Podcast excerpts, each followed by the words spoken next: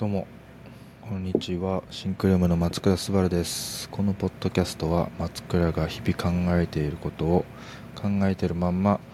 お届けする、えー、声のブログのようなポッドキャストになります。今日は、えー、何日？25日ですね。9月の25日。えー、またビデオ付きでお届けしていろいろ実験するって言ってたんですけどなんかそれ以前にですね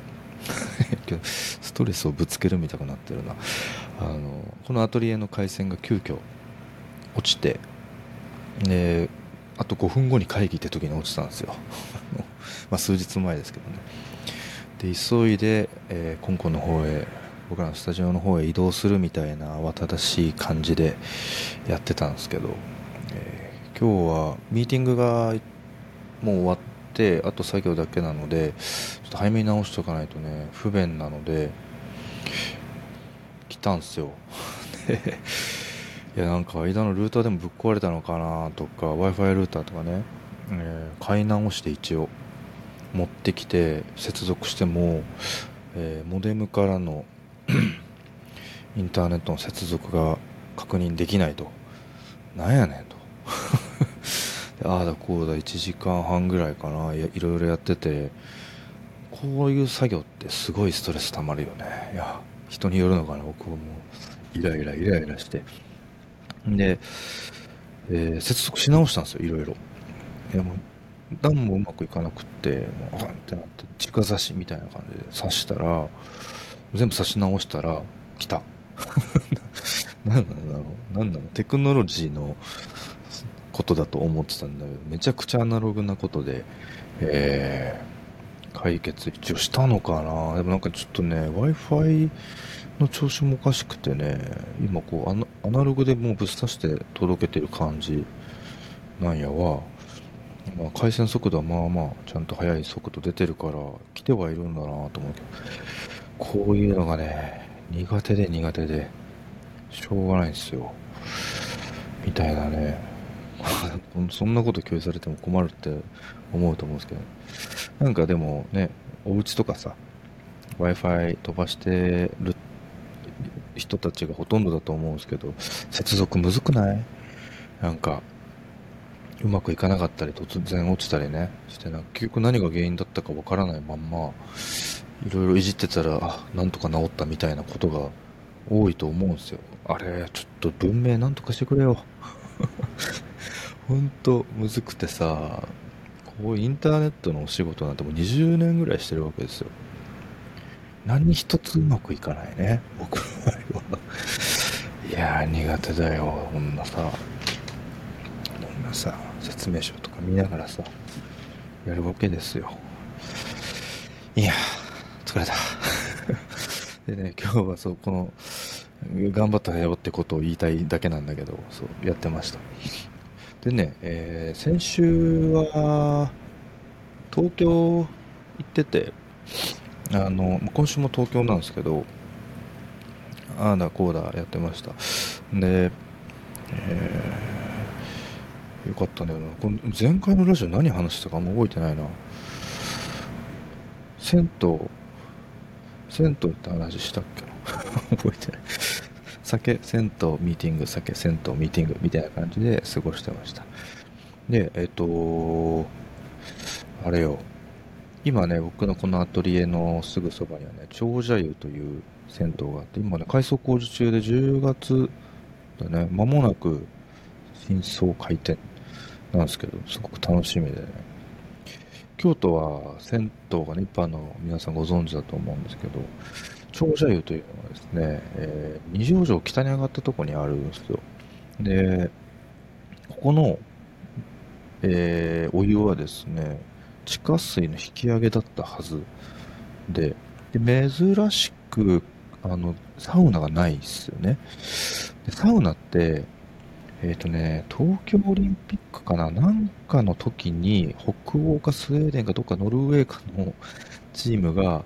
持ち運びのサウナあのいいスコアを出すためにね、競技に持ち込んだとこが始まりだって話をサウナで聞いたんですよ。で、日本でこれはいいもんだみたいな感じになって、あのー、日本の銭湯に広がってったみたいな話があってだから間違ってたらごめんね調べて。オリンピック以降かなんかの大きい万博？ちゃうな。なんかのそうい大きいタイミングで日本に持ち込まれて広がっていった。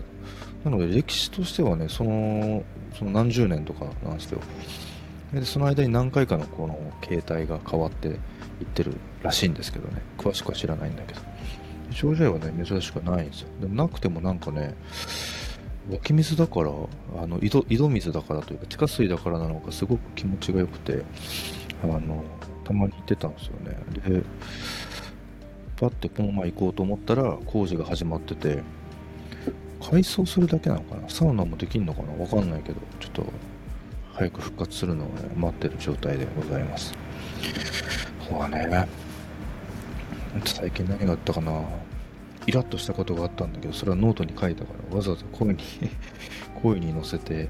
えー、お届けするでもないなと思ってそれはもうポッドキャストでは言わんとこうと思っております。気になる人は、ね、ノートを見てください。でね、えー、そうあのー、このラジオでも散々言ってたこのコロソというサービスで、えっ、と初入金があったんですよで計算するに300人ぐらいの方がですね、初回のあれで購入していただいていて、すっごいよね。ありがとうございます。本当もう満額僕に入るわけじゃ ないんで、あの、もっとテンパーぐらいでしょうね。って感じなんですけど、それでもその、なんだろう、この300人ぐらいがね、正式なね、何人ぐらいがお買い上げいただいたかとかはね、知る術がないんですよ、その講師の人。聞けば教えてくれるのかもしれないですけど。本当ありがとうございます。で、あの嬉しいことにですね、こういうの、こういうアイデア考えましたっていう連絡もね、DM とかでいただいて、で、そのやっぱ人のアイデアって面白いんですよね。自分じゃ思いつけなかったものが生まれてくるので、その見ててね、おもろいんですよ。なんかたの幸せな気持ちプラス、あ、この人だから生まれてきたんだな、このアイデアはみたいな、あのちょっと多幸感があるんですよそういうのがね、バーって今集まってます。で、運営の人にはね、あの、購入いただいた方とやり取りしていると、後々大変なんで、あの、あまりお勧めはしませんよって。まあ、そりゃそうだよね。その、なんだろう。もしなんか問題があったりとかしたらね 処理するの大変じゃんとか思った。だけど、まあ、でもさ、安くないんですよ、買い物としては。なので、あなんかでもできればアイディアをなんかしたい、企画をなんとかしたいとか、盛り上げたいと思ってる人にはサポートしたいなと思っていてあの講義の中でも出来上がったアイディアあればぜひ送ってくださいって言っちゃってるんですね送ってくれていやいいっす最高 マジでめっちゃおもろいアイデアたくさん届いてて嬉しいです。本当。本当みんなねアイデアってあの誰だって考えれるんですよ。でもやってこなやってみなかっただけでやるとね面白いし自分ならではのものが生み出せるっていうのにねあの気づけるんですよね。そう。でねあのあれです。そういうのもあってなんだろう。まあ講義を買ってっていうのもそうだし、あの、そうじゃない人たちもい、いろんなね、DM とかで質問とかをもらってたんですよ。その、このラジオで答えてほしいみたいなこととか、なんかそういうのも関係なく、あの、松倉さんに質問ですみたいな。で、あの、バラバラになるのも大変だなと思って、Google フォーム作ったんですよ。松倉すばるのシンクルームラジオ質問箱を。で、まあ、このポッドキャストの投稿の時に URL 書くのもしとくし、あの、Twitter のにピン刺して固定してるんで、なんかもう何でも気になることがあれば聞いてください。で、今日もね、質問は来ていて、ちょっとずつ溜まってて、そう、ラジオね、ネタ切れするんですよ。ネタ切れするんですやればわかるあのすぐネタ切れするので、なんかね、質問に答えるっていうやつを、えー、あると僕はとても助かるなという感じでございます。でね、今日来てた、今日来てたというか溜まってるやつで1個確かになーってのがあって、それに答えようかなと思っております。あのー、これね、僕のラジオ聞いてくれてる人は何度か転職してるっていうのをね、あのご存知な方からの質問だったんですけど、転職をする時の決め手みたいなこととかなんかこう条件みたいなのを決めてましたか？みたいな。多分悩んでんだろうね。そのだから独立とかじゃなくて転職するっていうこのプロダクションを制作するところを転職するって時に、まあ、どういうことで、えー、判断してますか？みたいな質問でした。であ確かに。確かにと思ってあの考えたことなかったんでとてもなんか僕はありがたい質問だなと思ってて僕は、えー、まあ、最初就職した会社が株式会社コンテンツという今社名変わってねあれなんですけど目黒で働いてました。でそこはもう本当僕拾ってくれたという感じで前のラジオでもねあのそのエピソードについてはお話ししております。で次があの京都にあるワントゥーテン今東京にも品川にもあって、えー、めっちゃ超強強チームテック集団みたくなってますけどそこにね僕は転職しました。であのね僕の場合あんま参考にならないかもしれないですけどあの1社目の時に、まあ、小生意気な若造だったのであのアワード取って転職しますってもうすぐ宣言してたんですよね。要はなんか生意気だよね。踏み台のように使っていくまあ会社やればどんどん踏み台にしてってって思うですけどね。僕の場合は思うタイプですけど。で、えー、本当ありがたいことにいろんな機会いただいてに1年目でもう取れたんですよいろんなアワード。で僕だけの力じゃなくててかほとんど僕以外の力で。でたくさん取れてうわやべえ面白いって。世界の人たちとアイデアで戦えるっていう面白さを感じて。でその時にあのよし次どうしようって考えました。であそん前の会社はですねディレクターが多い。でエンジニアたちもいたんですけどそんなたくさん抱えてるわけでもディレクターの割合が多くて外部の人たちと一緒に作るみたいな体制が結構強かったんですよね。なので、あのー、なんだろうもっとこう身近にすぐ隣で相談できる人がいるところのチームにあの転籍したいなっていうのをちょっと思いました。要は自分が思いつくアイデアがあそれだとこうやったらできるかもしれないっていうご相談相手がいっぱいいる方がアイデア考える人間からするとすぐこう検証の相談ができたりとかっていうのであの実践ベースで試せるなっていうところがあってよりより強くなる体制の、えー、チームに移籍しようかなってパッと思いましたね。でただなんかこう同時にお金のこともいろいろねあの教えてもらっていて僕1人を採用するためにかかっているコストだったりとかっていうのをね計算する機会があったんですよ。そういうのうまいこと考えさせてくれるお金の勉強をさせてくれて。で、ね、新人1人雇ってもちょっとやそっとアワード取ったぐらいなんてその意味なくてちゃんと経済的に僕がいたことで還元しない限りてかプラスにしない限りあのダサい。社会人としてダサいと思ってて学生とのバイトじゃないからね。なんかポッて別のバイトに変わるとかじゃないんですよ。すごく採用することって企業企業がこうリスクを背負ってるんですよ、えー、それはもう新人なりにも分かるその僕がいることで毎月給与が発生しますし、えー、機材もいるでしょ？パソコンとか。であと交通費とか。いろんなもののお金がかかってくるんですでなんなら新人の僕なんて何の使い物にもならないしあのお金を生み出せて早くて半年後。ってことはもう利益何も生まない状態で人件費のレベルとかいろんなものの雑費も含めて半年ぐらいは企業は耐えるんですよ。でそこからやっと僕一人で利益を出せるようになってってっていう感じでやっとそこからあの僕が会社にいる意味が生まれてくるってですね。でこれ僕に限らず全員そうですよ。雇われてる人は全員そうです。なので、あの計算したんですよ。自分の給料に対して。今自分が売り上げどんぐらい出しててで1年目でもうアワード取ったらもう転職するなんてこと宣言してたけど今転職したらアワード取ったけど赤字垂れた赤字垂れたやつ なのね。ダサいじゃんそんな。いや俺がいた分は絶対に返さなきゃなっていうのはありました。で2年ですね。結局2年在籍して。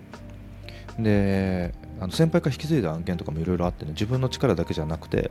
あの先輩からこれは案件お前がお前もうできるからっつって渡してもらったやつの数字とかもいろいろあった上で転職するっていう決意ができました。でえー、っとワンテンに行く理由がまた変なんですけどその面接って面接じゃないんですよね。その隣に僕ら目黒にいてその隣の品川にワンテンの東京オフィスができたんですよ。でそこ遊びに行った時にあの代表の澤部さん澤部社長がいてでそこで意気投合してうち後編かっていうちょうどその転職を考え始めてた時期でもあったしその数字も達成しかけてた感じ。もう俺がいた意味も証明できたな数字的にっていうのがなんとなくあの見えてきた新人なりに見えてきたタイミングで。で結構あの当時で言ったら関東で言えばイメージソースっていう会社とイメソですね通称。イメソと。で僕は関西のあのプランナーの頭数の少なさを感じたので、え、やっぱ西はかなり意識してましたでワンテンとエイド DCC ですね。の2社はもう、え、関西ではすごくイメージがあってで行ったらもうワンテンの社長とか社員の人たちとかすごい意気投合してエンジニアがもうめちゃくちゃいるのよ。優秀な人たちが。でデザイナーもたくさんいてあ結構これ求めてたことかもなっつって。で僕はそこでもうすぐ誘っていただいたのであ行くっすって 返事して転職しました。なのでその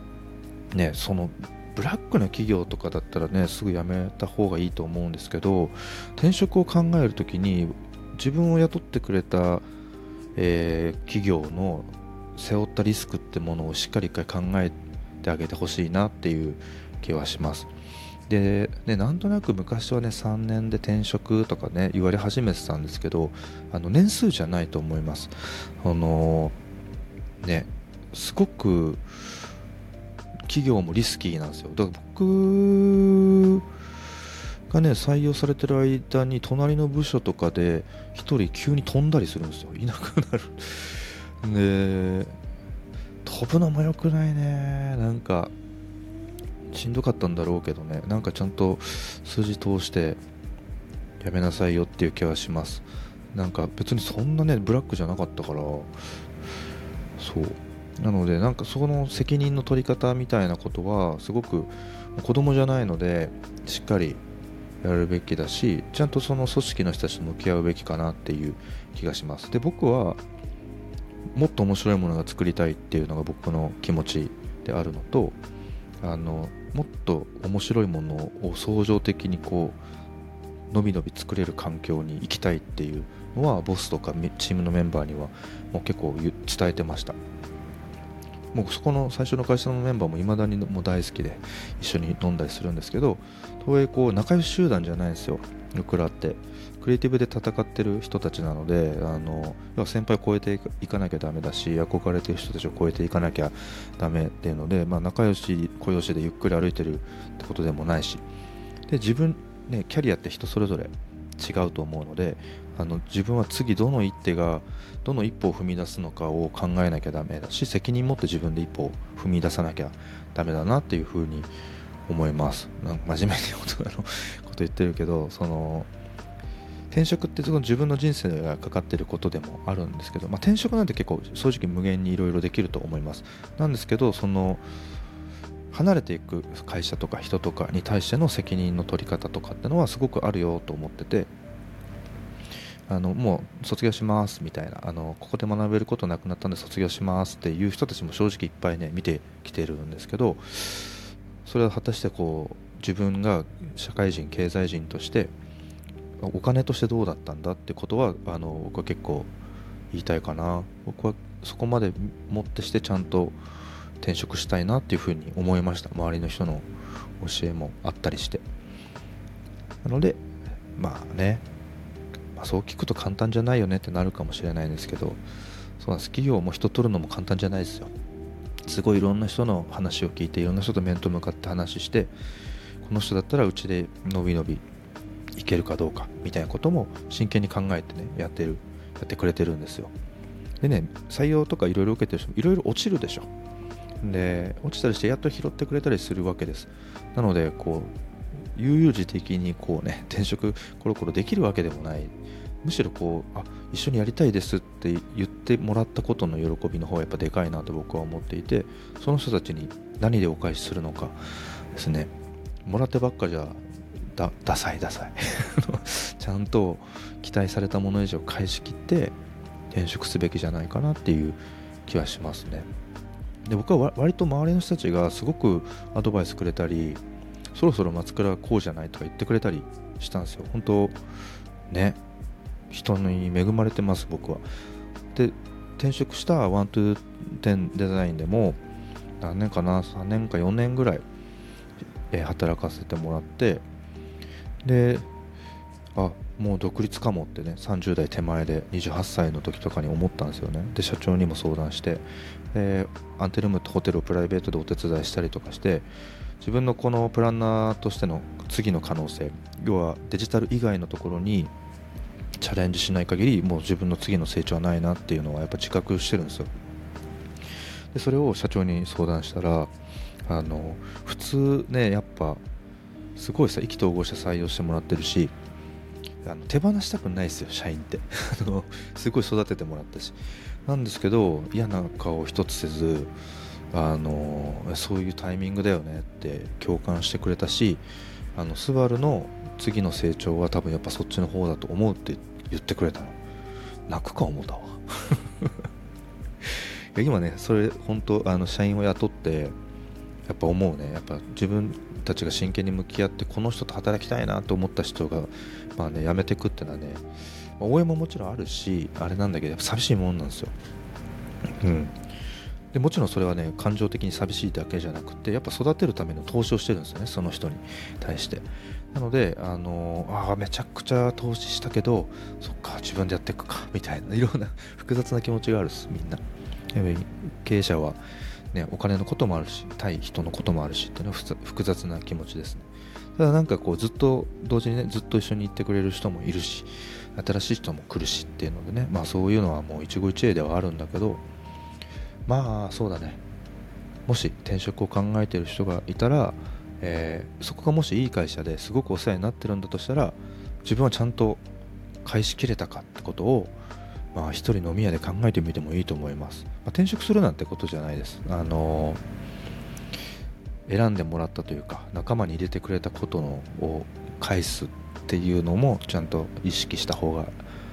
いいんじゃないかなと。なぜならずっと仲良しですよ。そういう会社というか一緒にやってきた人たちって。まあみんなね転職して元いた会社の人も転職していくしもうほとんど残ってないですしね。でも同じこう作り手というか仕掛ける側の巨大なフィールドのどこかでまた会うかもしれないし実際に僕も卒業した後にあの会社でお世話になってた先輩たちと別のお互い別の会社同士で仕事したりっていうのもありますしね。会社は違えどあの一緒に作る仲間なんですよ。なのであの、ね もらった分は返すっていう。でしっかり超えていくっていうような責任感というかね。まあ人としては当たり前かもなとは思うんだけど。いや僕は大事にしてほしいなっていうふうに思います。うん。かな真面目。そうでも1個相談1個相談もらえるとあの20分ぐらいは回答にしがめるのでラジオ放送1回分ぐらい持つんですよ。なのでちょっとどしどし何だっていいので質問もらえると僕は助かります。なんか何のトピックもない1週間とかあったりするからね。え話すことねえなと思うんだけど何かしらひねり出して喋ってはいるんだがなんかこうどうせだったら誰かが聞きたいことに対して答えるっていう風なことができたら、まあ、お互いハッピーだよねっていう気がしております。なのでめっちゃ気軽にあの Google フォームから本名さらさなくていいですしね。あのペンネームみたいなラジオネームみたいなの欄を用意してるのでそこに書いてポイって送ってくれたら、えー、答えます。だね。でそうだね。あと1分ぐらいあのそう次はね次のラジオは皆さんジョン・ウィック知ってる？映画の。あの第1章完結したんですよ。ジョン・ウィック4で。その話するわ。もうね語り尽くせねえわ。すっげえよかった。あの公開初日に行きたかったんだけど仕事がガンガン忙しくて無理で遅がけで見てきたっす。めちゃくちゃ良かった。ジョン・ウィックだけでこれ1時間ぐらい話せるわ。次回はその話でもしようかなというふうに思っております。今日のラジオはあの映像いらねえじゃんっていうくらいのあのお話だったけど。えー、ここら辺にしようと思います。それでは皆さんさようなら。バイバイ。